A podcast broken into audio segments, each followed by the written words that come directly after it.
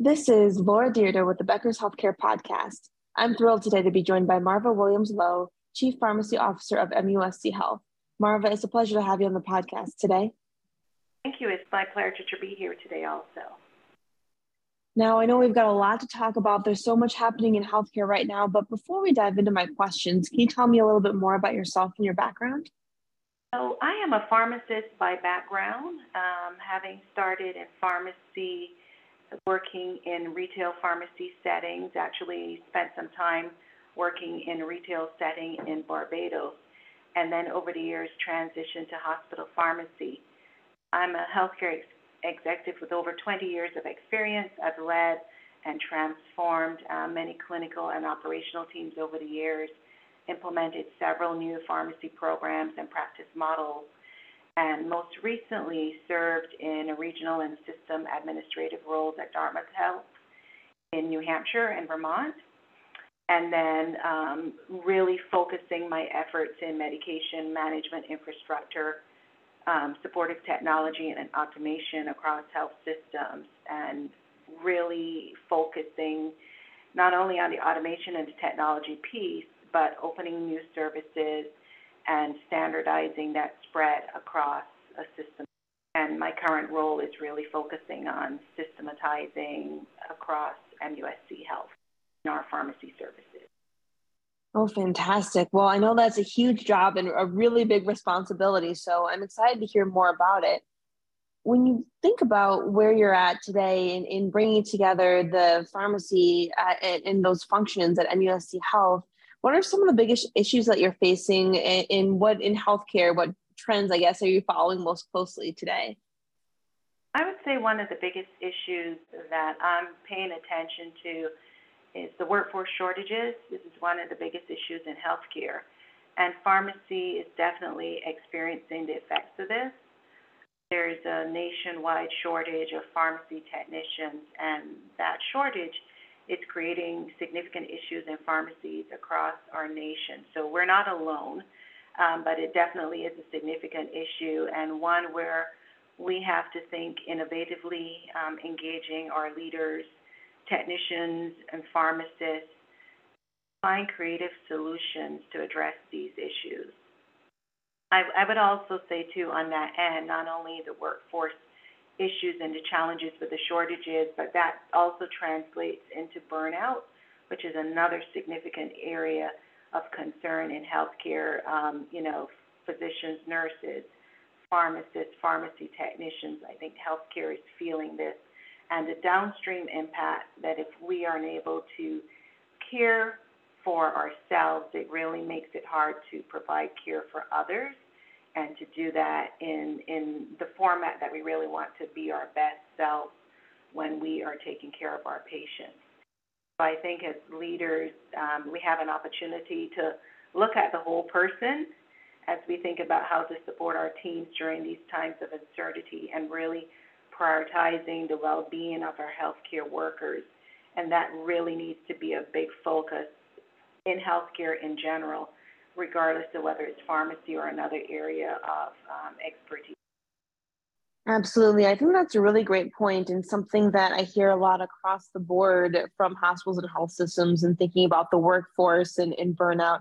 I know pharmacy in particular is certainly a challenge from your vantage point, is there anything that you've done differently over the past year that's worked well or are planning to try out in 2023 to really, uh, you know, uh, solve some of these workforce challenges or, or make sure that your teams aren't getting too burnt out? Yeah, there actually, you know, we've been pulling together forums with our pharmacy technicians, really um, that deference to expertise, right? Going to the source and um, putting that ear to the ground and listening to the challenges, listening to their ideas, and they actually have great ideas, which um, you know we're putting together work groups now, looking at um, you know how do you develop a pipeline, um, what training, um, reimbursement for training, um, support for um, certain national certification, uh, career ladders. And a number of these things are not necessarily innovative because they're things that we've done over time in pharmacy, but looking at different ways that we can really staff and leaders to think outside the box. And is there something that we haven't tried, something that could be different in the way that we work today? And what are the tools that we can use that can help us maximize um, our workload and workflow and utilizing automation?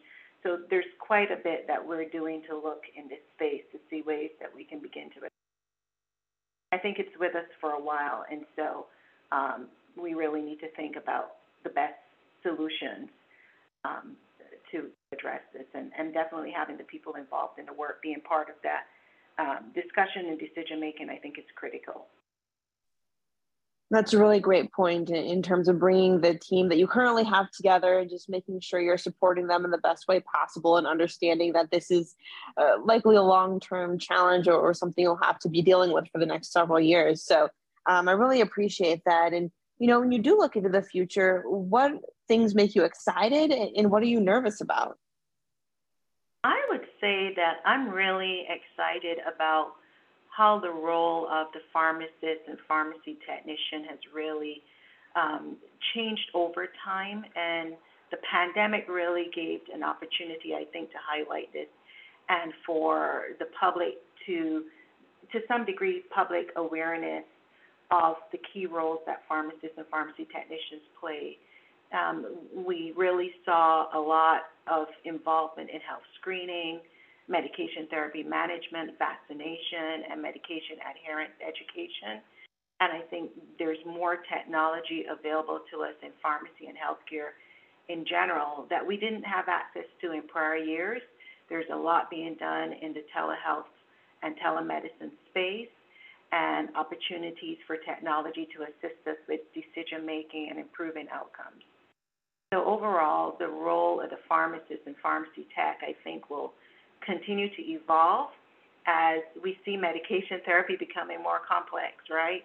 And the more digital healthcare options are available. So I'm excited about the possibilities and the disruption to what we might have normally done and the innovative thinking to help us get to where we can provide more patient care and really focusing on getting the patient what they need, where they are, and you know, not only at the the right time, but the right location and in the right space and, and for really meeting the patient care needs, meeting them where they are. So I'm excited about the possibilities. I would say around the other part of your question, um, you know, as far as like what am I, um, what I would be nervous or concerned about, I would say workforce challenges. You know, as I mentioned before, um, that that will most likely continue as healthcare workers leave the workforce and as the demand for healthcare continues to grow as we see an aging population. And so um, it's important to explore and maximize, again, the use of technology and to innovate to address these challenges.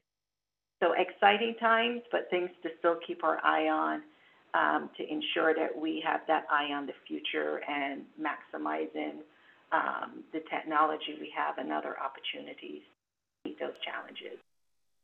That's fantastic to hear. And definitely, you know, even though there are big problems and big challenges out there, as you said with the workforce, there's also seems like a lot of creative solutions and ways to be supportive. And so, you know, I, am glad you mentioned so many different things that are excited about um, the future and, and, where the role of pharmacies and pharma techs is headed. Um, it seems like there's just a lot of um, opportunities out there for somebody who's really ambitious and a leader growing in that space. Yeah, absolutely. Fantastic. Well, before we wrap up our conversation, in thinking about leadership, I wanted to ask you what will the most effective healthcare leaders need to be successful over the next two or three years, especially given some of the changes in the healthcare space that we've been talking about today? I would say that it would be really important um, for healthcare leaders to ensure that every member of the team feels valued and empowered. And I think that ties into what we talked a little bit about with the workforce challenges, recruitment, retention. But um, feeling valued, um, knowing you have a voice, feeling empowered to be able to make decisions that are appropriate for what you need to take care of um, the patient. I think that's really important for leaders to provide a supportive environment where um, your care team members can grow and develop. Um, innovative thinking, I think, is going to be really important. Adaptability. We continue to see a changing landscape and unpredictability in our world, and most definitely in healthcare. And so that innovative thinking and adaptability, I think, um, it would really be important to be an effective um, leader. Um, another area I would say too is um, embracing the use of technology, digital innovation, and as leaders, we, we, we need to be lifelong learners. As many years as I've been in the field of pharmacy, I continue to learn. There's always something new to learn and staying on top of what's happening, not only in the industry, but healthcare in general. And lastly, I would say um, leading by example and with transparency um, would be key. That makes so much sense, and definitely are great points to think about, especially given where healthcare is headed. And I love your last point about transparency and, and really making sure that you're moving forward with a lot of integrity. Marva, thank you so much for joining us on the podcast today. This has been a really fun and insightful discussion, and I look forward to connecting with you again soon. Well, thank you for having me. I enjoyed the conversation. Thank you.